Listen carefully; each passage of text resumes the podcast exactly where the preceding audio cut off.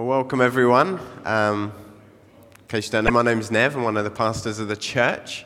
And um, yeah, we're going to continue our series this morning in Corinthians, as Jem said. But let's, why don't we start by praying together and asking God to help me, help us all as we hear from His word.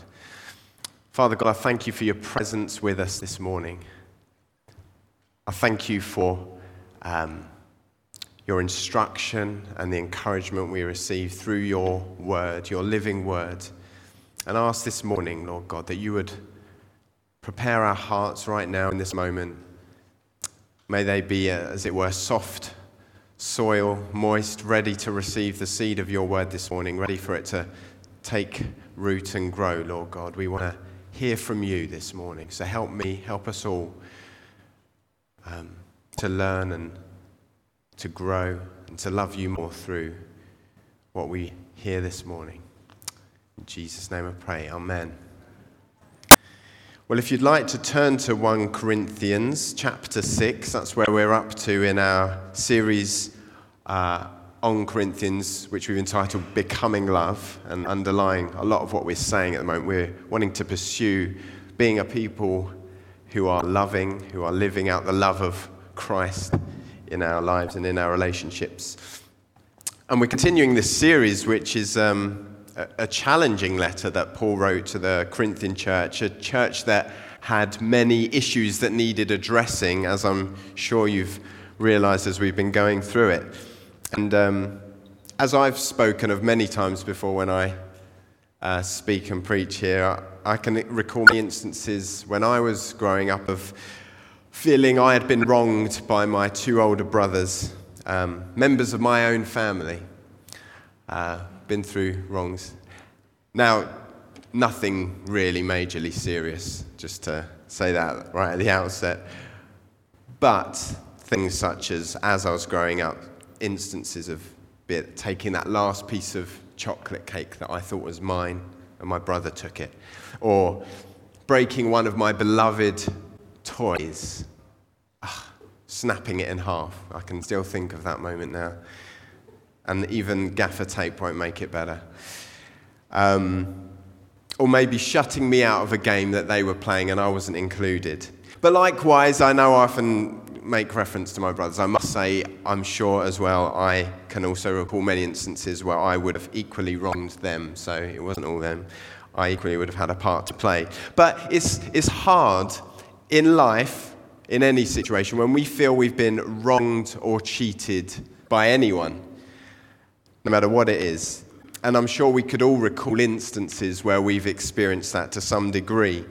And it's probably most challenging when we feel that uh, within our own family, where we feel we've been wronged by a family member, just, I guess, because the sense they're so close to us. Or in this case, in the case of the passage we're about to read, um, when it happens within the church family, it's tough.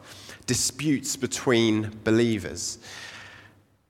And the question we need to ask ourselves when disputes arise within the church family is how should I, how should we deal with them? And so we're going to be looking at that a bit this morning.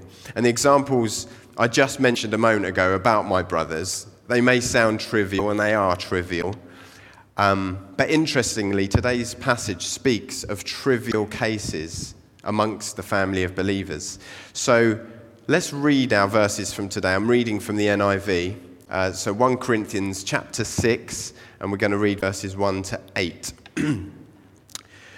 so Paul's continuing his letter to them, and he says, If any of you has a dispute with another, do you dare take it before the ungodly for judgment instead of before the Lord's people?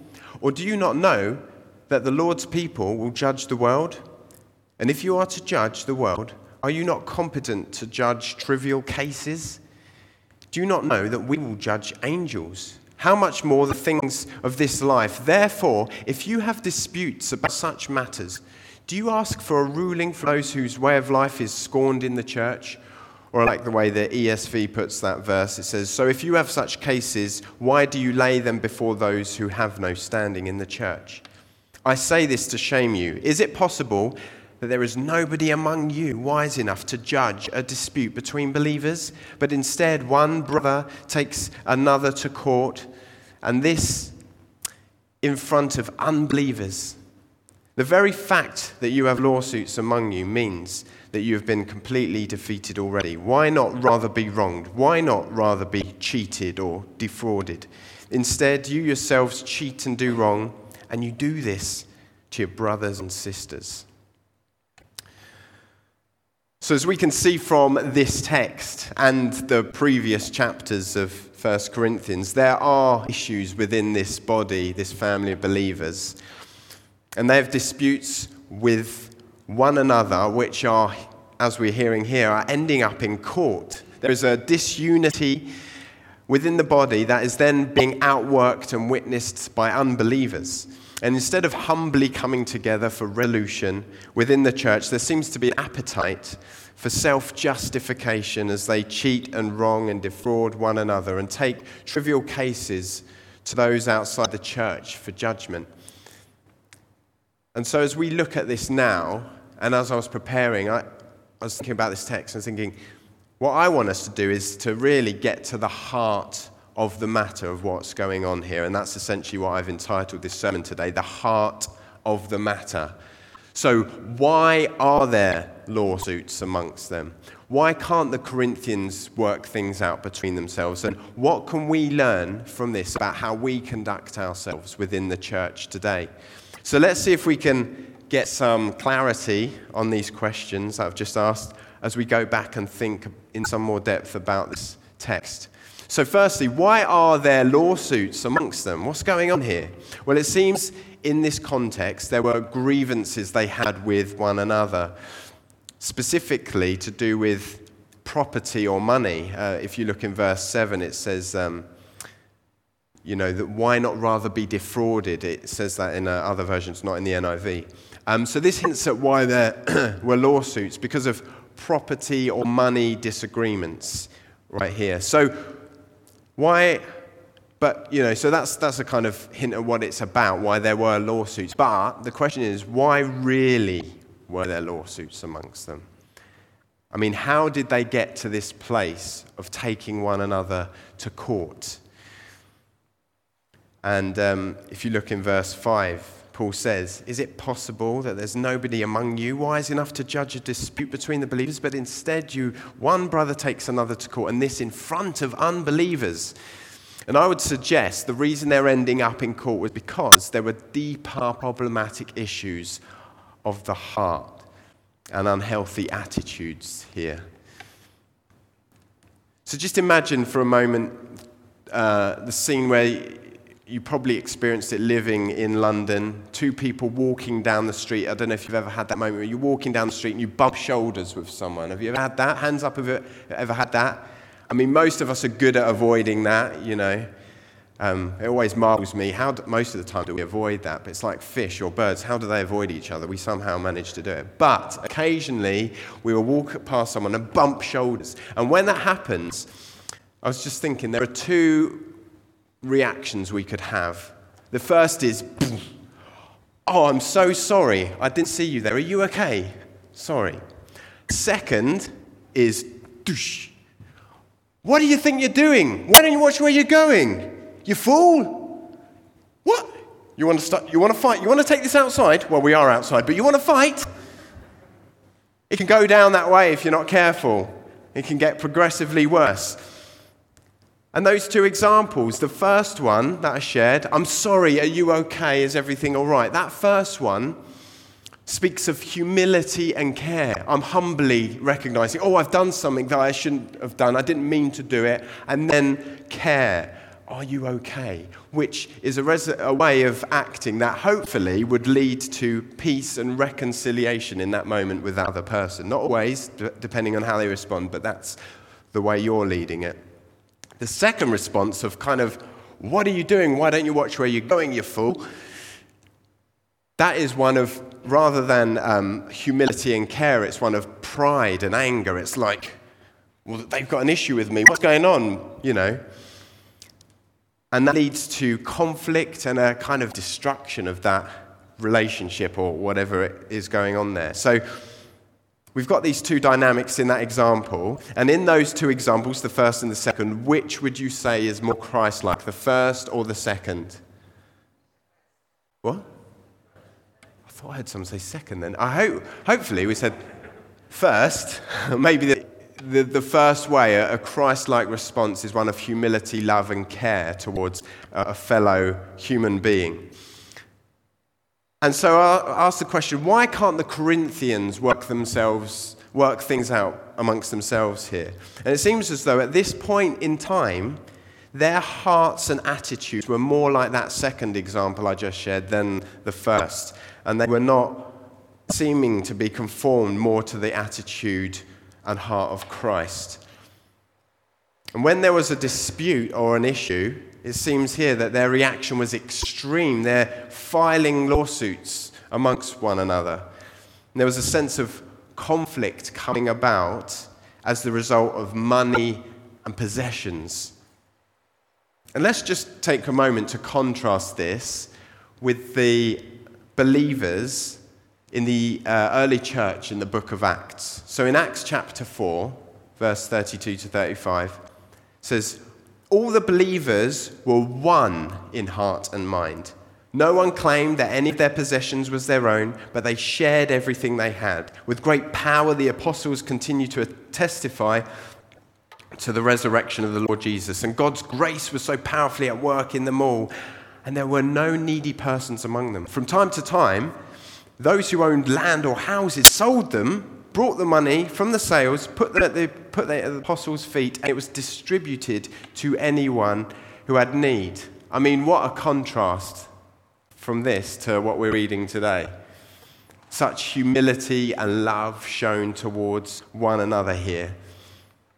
And the Corinthians, they couldn't work things out amongst themselves because they weren't really imitating this kind of love and fellowship that we see here in the book of Acts. It seems they've taken their eyes off Christ and a Christ like way of living. And as we read this, as we read any uh, thing in, in God's word, we, we also want to ask questions. We want to think what was going on there, what was the context, but also what does this speak to us? What do we learn from this? How can we see this example and reflect on our own lives? and our own church. The Corinthians obviously weren't doing a good job of being Christ like in their love toward one another. In verse 1 of this chapter, we're looking at chapter 6, Paul says, If any of you has a dispute with another, do you dare take it before the ungodly for judgment instead of before the Lord's people? Paul's incredulous here. He's saying, Do you dare take it to court?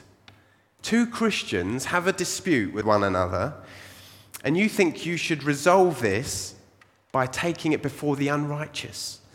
Why would you depend on someone who does not have the same worldview as a Christian, who does not possess the wisdom of God, but the wisdom of the world, and whose values and standards do not match with God's? How is this the logical resolution, Paul's asking here? Well, the logical resolution that Paul gives in this verse is that you should take this dispute to other Christians to help decide the matter, not the unrighteous. So, to bring this closer to home for us, if within your community group you had an issue with someone, and if, you, if you're new or you don't know what a community group is, our community groups are our way within the church of fellowshipping more closely one, with one another and living out Christian lives and meeting in the week and beyond. If within your community group, and I'm assuming most people would be in one, you have an issue with someone, would you first take that issue that you have with someone straight to a friend who is not a Christian or not a part of this church? Should you not bring that issue that you might have first to another person in your community group, perhaps such as your, your group leader. Paul goes on to say in verse 5 Is it possible there's no one among you wise enough to judge a dispute between believers? See, each, continue to use the example of a community group, each community group should have wise and godly people or leaders within it we trust. And if you felt that it wasn't the case, or perhaps maybe you do have an issue or a dispute with your leader for whatever reason, could it not then be taken to your group overseer, i.e., an elder of the church who can perhaps help you deal with it? Or it's probably helpful at this point to point out our structures as a church if you don't know or if you've forgotten. If you know, then you have a dispute or something with the, what, the leaders of the church, what then? What do you do? Well, we're part of a network, a family of churches called New Ground, um, who are family churches, and we have an oversight there. So we have, as elders, people who oversee us. So if you have any issue there, speak to someone from New Ground. And you can go on our website, and at the bottom of every page, there's a link to New Ground, and you can find the number there to speak to someone. And just for a moment, speaking just beyond that, if, there, if you ever feel there is a, an issue or a grievance or something serious going on that you really feel like I can't bring it to anyone in the church, if it's a, a really serious issue, particularly to do with people at risk or vulnerable people, um, then of course there is external organizations. There is the police. There is, a, there is actually an organization called 318. Uh, the words 318.org.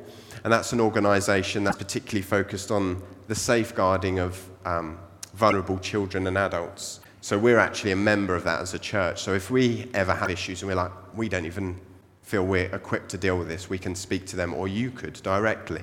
So those are things we could go to, but we start we hope within the church and we trust that we do have godly um, leaders within this church who can deal with that. But I guess that's to do with issues, uh, I'm just speaking there to do with kind of safeguarding um, vulnerable people. I guess coming back now to this text, which actually is more around and focused on um, disputes concerning money or property. And as uh, Paul says, they're looked upon actually here as trivial cases, as we see in verse 2. That's how he speaks to them. Now, of course, you might not always refer to matters if you've got something going on with someone, and I've heard cases of this within churches, not here, where there's issues and disputes that involve thousands of pounds of money, and you might think, that's not a trivial matter. But uh, yet, Paul says to the Corinthians in verses 7 and 8 of this text the very fact that you have lawsuits among you means that you have been completely defeated already. He says you've been defeated. You're, you're not being the bride of Christ. You're not showing what's happened here. There's something not quite right. And then he goes on to say, why not rather be wronged? Why rather be cheated?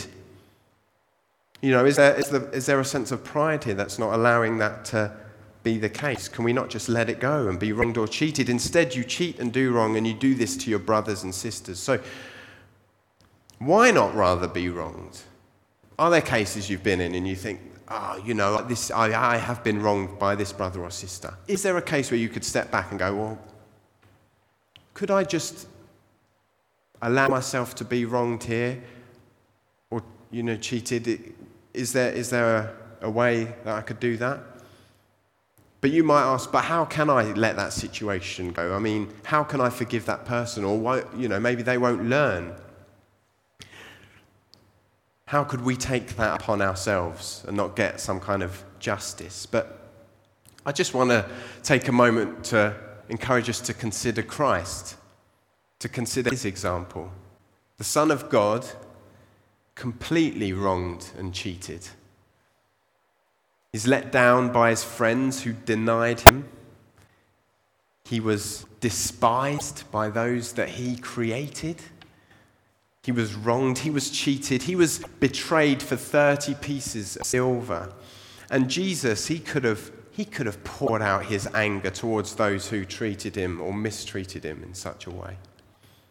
But instead of pouring out his anger, he poured out his love through the blood that he shed on the cross for the sins of all mankind. And he allowed the wrath of God to be poured out upon himself so that we might all know forgiveness and be reconciled to the Father. I mean, this is our example here. When we're in a situation, do we ever step back and go, hang on a minute, let me just consider once again Christ in this situation?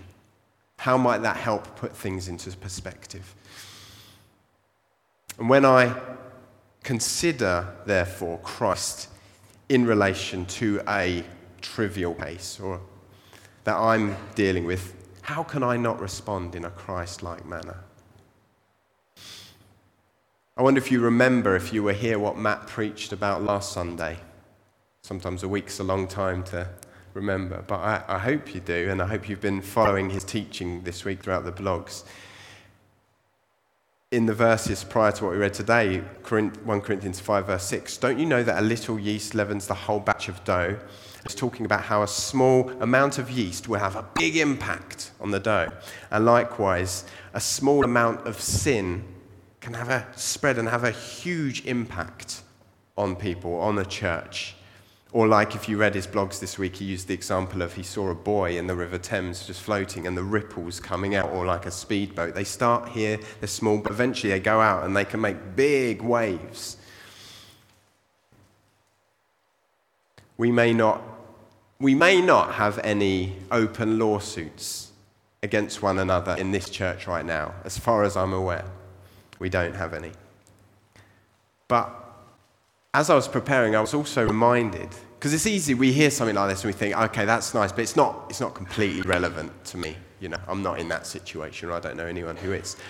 But I was reminded, as I was preparing, of the words of Jesus in the Sermon on the Mount and is the way he puts things, such as, as we read in Matthew 5 27 to 28, Jesus says, You heard it was said, You shall not commit adultery. But I tell you, anyone who looks at a woman lustfully has already committed adultery with her in his heart. He takes the law and he says, He applies it to like our attitudes, our hearts. So you may not actually be taking someone to court right now within this church, but are you taking them to court in your own heart or in your own mind? Seek quietly. You're, you're, you're making these judgments. You're, I'm taking you there. You, you know, this, that, or the other. Have you taken someone to the court of public opinion as you talk about your grievances with a brother or sister, with someone outside the church, perhaps? See, a small or small cynical or bitter attitude towards a brother or sister can very subtly grow and grow and grow. I mean, I, you know, I check myself on this. We, we can often have conversations. We're like, I've got this grievance with this brother or sister. Let me talk it out. That's good. We want to share these things with one another, don't we? It's good to do. But we have to keep examining and checking our hearts. Am I now allowing this to grow into kind of gossip and bitterness? Am I actually doing something about it? Is it leading to some kind of resolution, or am I continuing is continuing for weeks, months, years? Have I got an issue with anyone? Because we're called to be the, the bride of Christ. We're called to love one another, earnestly pursue love for one another, keep loving one another earnestly. It says in uh, 1 Peter 4 8, I think. That's what we're to do. We're to pursue love, not pursue cynical or bitter attitudes to someone. Don't let that happen. If it's happening, nip it in the bud. These Corinthians uh, lawsuits would have began, I'm sure, as a small seed of sin in the hearts of those involved. Maybe justified, but it's got out of control. And so I want us to imagine as a, as a, a church, as a church family, imagine if we asked the Holy Spirit to keep us so sharp and aware of any conflicts or potential disputes that may arise amongst us. Imagine if we asked God every day to form us more into the image of His Son and to reflect the beauty of the church that we see in the book of Acts. I was just thinking, sometimes it feels a lot easier to gossip about someone in a negative manner than a positive one. But how about imagine if we pursued the act of, I'm going to gossip good things about my brothers or sisters when they're not even in earshot? You know, where did you last do that with someone? You're with someone else in church and you go, hey, you know this other person? Man, great. I mean, it's amazing the way that God uses them. You know, this aspect of their character. And that might even be someone that you have trouble with. But if you speak and you remind yourself of the goodness in them and the fact that they are God's very creation, this is what we're to be doing, brothers and sisters. We're to be speaking good to one another, about one another. And any disputes that we may have, which do happen, we need to quickly resolve these conflicts before they grow, get out of hand, and become, like we're seeing here, these lawsuits amongst believers. Are we going to be like the Corinthians when disputes arise amongst us? Or are we going to be like Christ and the early church in Acts and live in the example that we saw earlier? now, I guess I'd also pray and hope that none of us discount ourselves from the instruction today from God's word. As I was saying earlier, we might think, oh, okay, that's good to be aware of. That's not me. I'm not in that situation, or I haven't been. I don't foresee myself being in that situation. And if so, that's great. But let's not be naive or think we're never susceptible to this, because we are. Let's remember the picture of the yeast. A small, just a small thing can grow if it goes on unchecked. Let's not allow the devil to get a foothold into our hearts and cause divisions amongst us. And I'm aware we've been speaking about this for a number of weeks. You know, that you might think, we heard this a couple of weeks and we've heard this last few weeks. That's partly the nature of going through a text like this because that is the context of it. But it's also sometimes actually as well, God is speaking to us now and saying, don't just hear things like this and think, oh, I've heard that, I get it, let's move on. Maybe sometimes God's saying, stay here. There are still perhaps issues, deal with them. You might think there aren't issues, but perhaps in each and every one of us, there's a tiny amount of this in us an amount of hardness towards someone else. So I want us to I really want, we're, we're breaking bread today uh, soon, and that's a time where we're coming together before Christ as brothers and sisters to share and remind ourselves of what He has done for us, as I was pointing out earlier. I want us just to take a moment now to just reflect. Again, you might think, I haven't, there, aren't, there isn't anything here for me. But maybe just search your heart for a moment, humble yourself, come before God. I'm going to ask a few questions, which is essentially examining, helping us to examine our own hearts. And I, I'd love us all to just, in the quiet of our own minds, just answer those. So maybe just for a moment, you, you might find it helpful just to shut your eyes for a minute. I'm just going to ask these questions, and I want you just to reflect on them before God. Is there a brother or sister in the church right now who I currently have a dispute or conflict with? Do they know about it? Do I have a plan to address it? Can we work it out between ourselves? If so, when is the soonest possible moment I could suggest that we do that? If I don't think we can work it out between us, who in my community group or in the wider church could I ask to help with this dispute or conflict?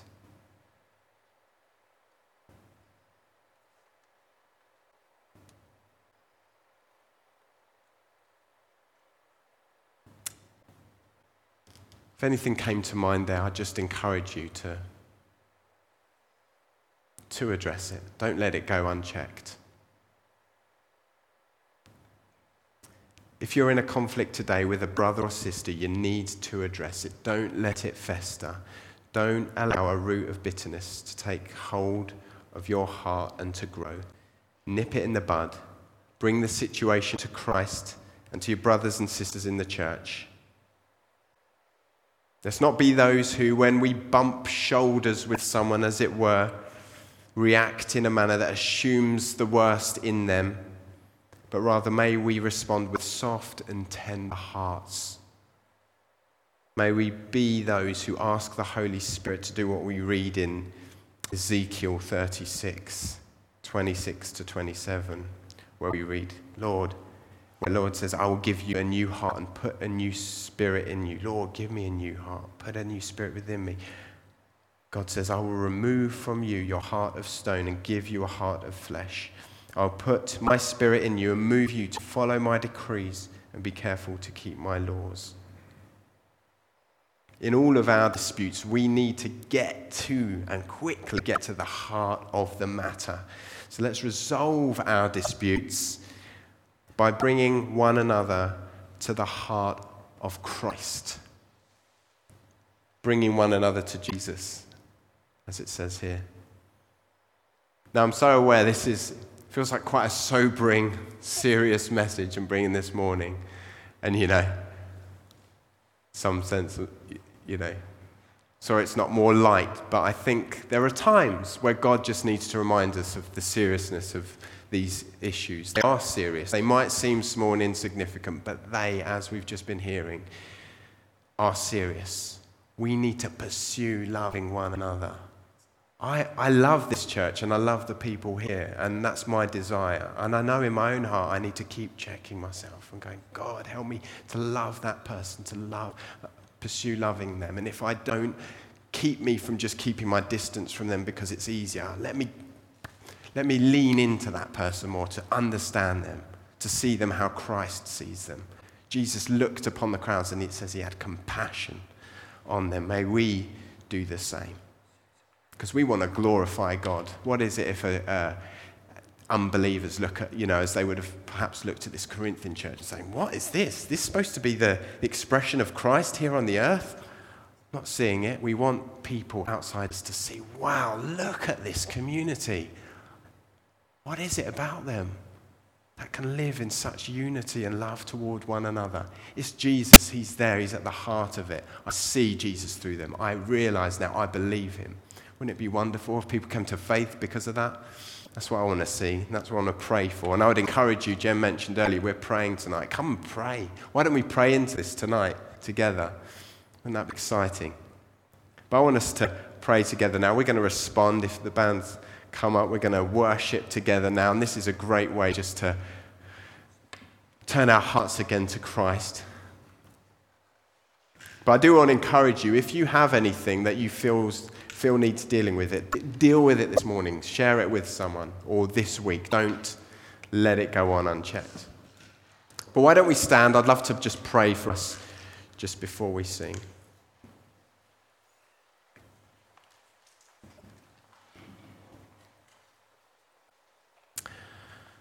Holy Spirit, I thank you for your presence with us now. I thank you for the power of your word. And I trust, Lord God, that it's you speaking to us through your word this morning. Lord God, I pray if there's those who've particularly perhaps been affected by this this morning, Lord God, that you would come and minister to them now, come and be at work in their hearts. But Lord God, for all of us, Lord, we all recognize that any, any kind of sin can take us by surprise. We want to be those that are walking before you humbly, with integrity, with pure hearts. So, God, purify our hearts now, Lord Jesus. Expand our capacity for love for one another. Refresh us, Holy Spirit, with your love. Remind us that you love us beyond all measure. No matter what we do, you accept us. You forgive us. But Lord God, you also rebuke and correct us because that's what a good and loving Father does. So, Lord God, we want to be open to that. And we say, Lord God, show us, discipline us where you need to so that we can become more like you, Jesus. We love you, Lord. We thank you for your sacrifice for us on the cross and that you poured yourself out for us. And may we do the same for one another, our brothers and sisters in Christ. In Jesus' name, amen. Amen.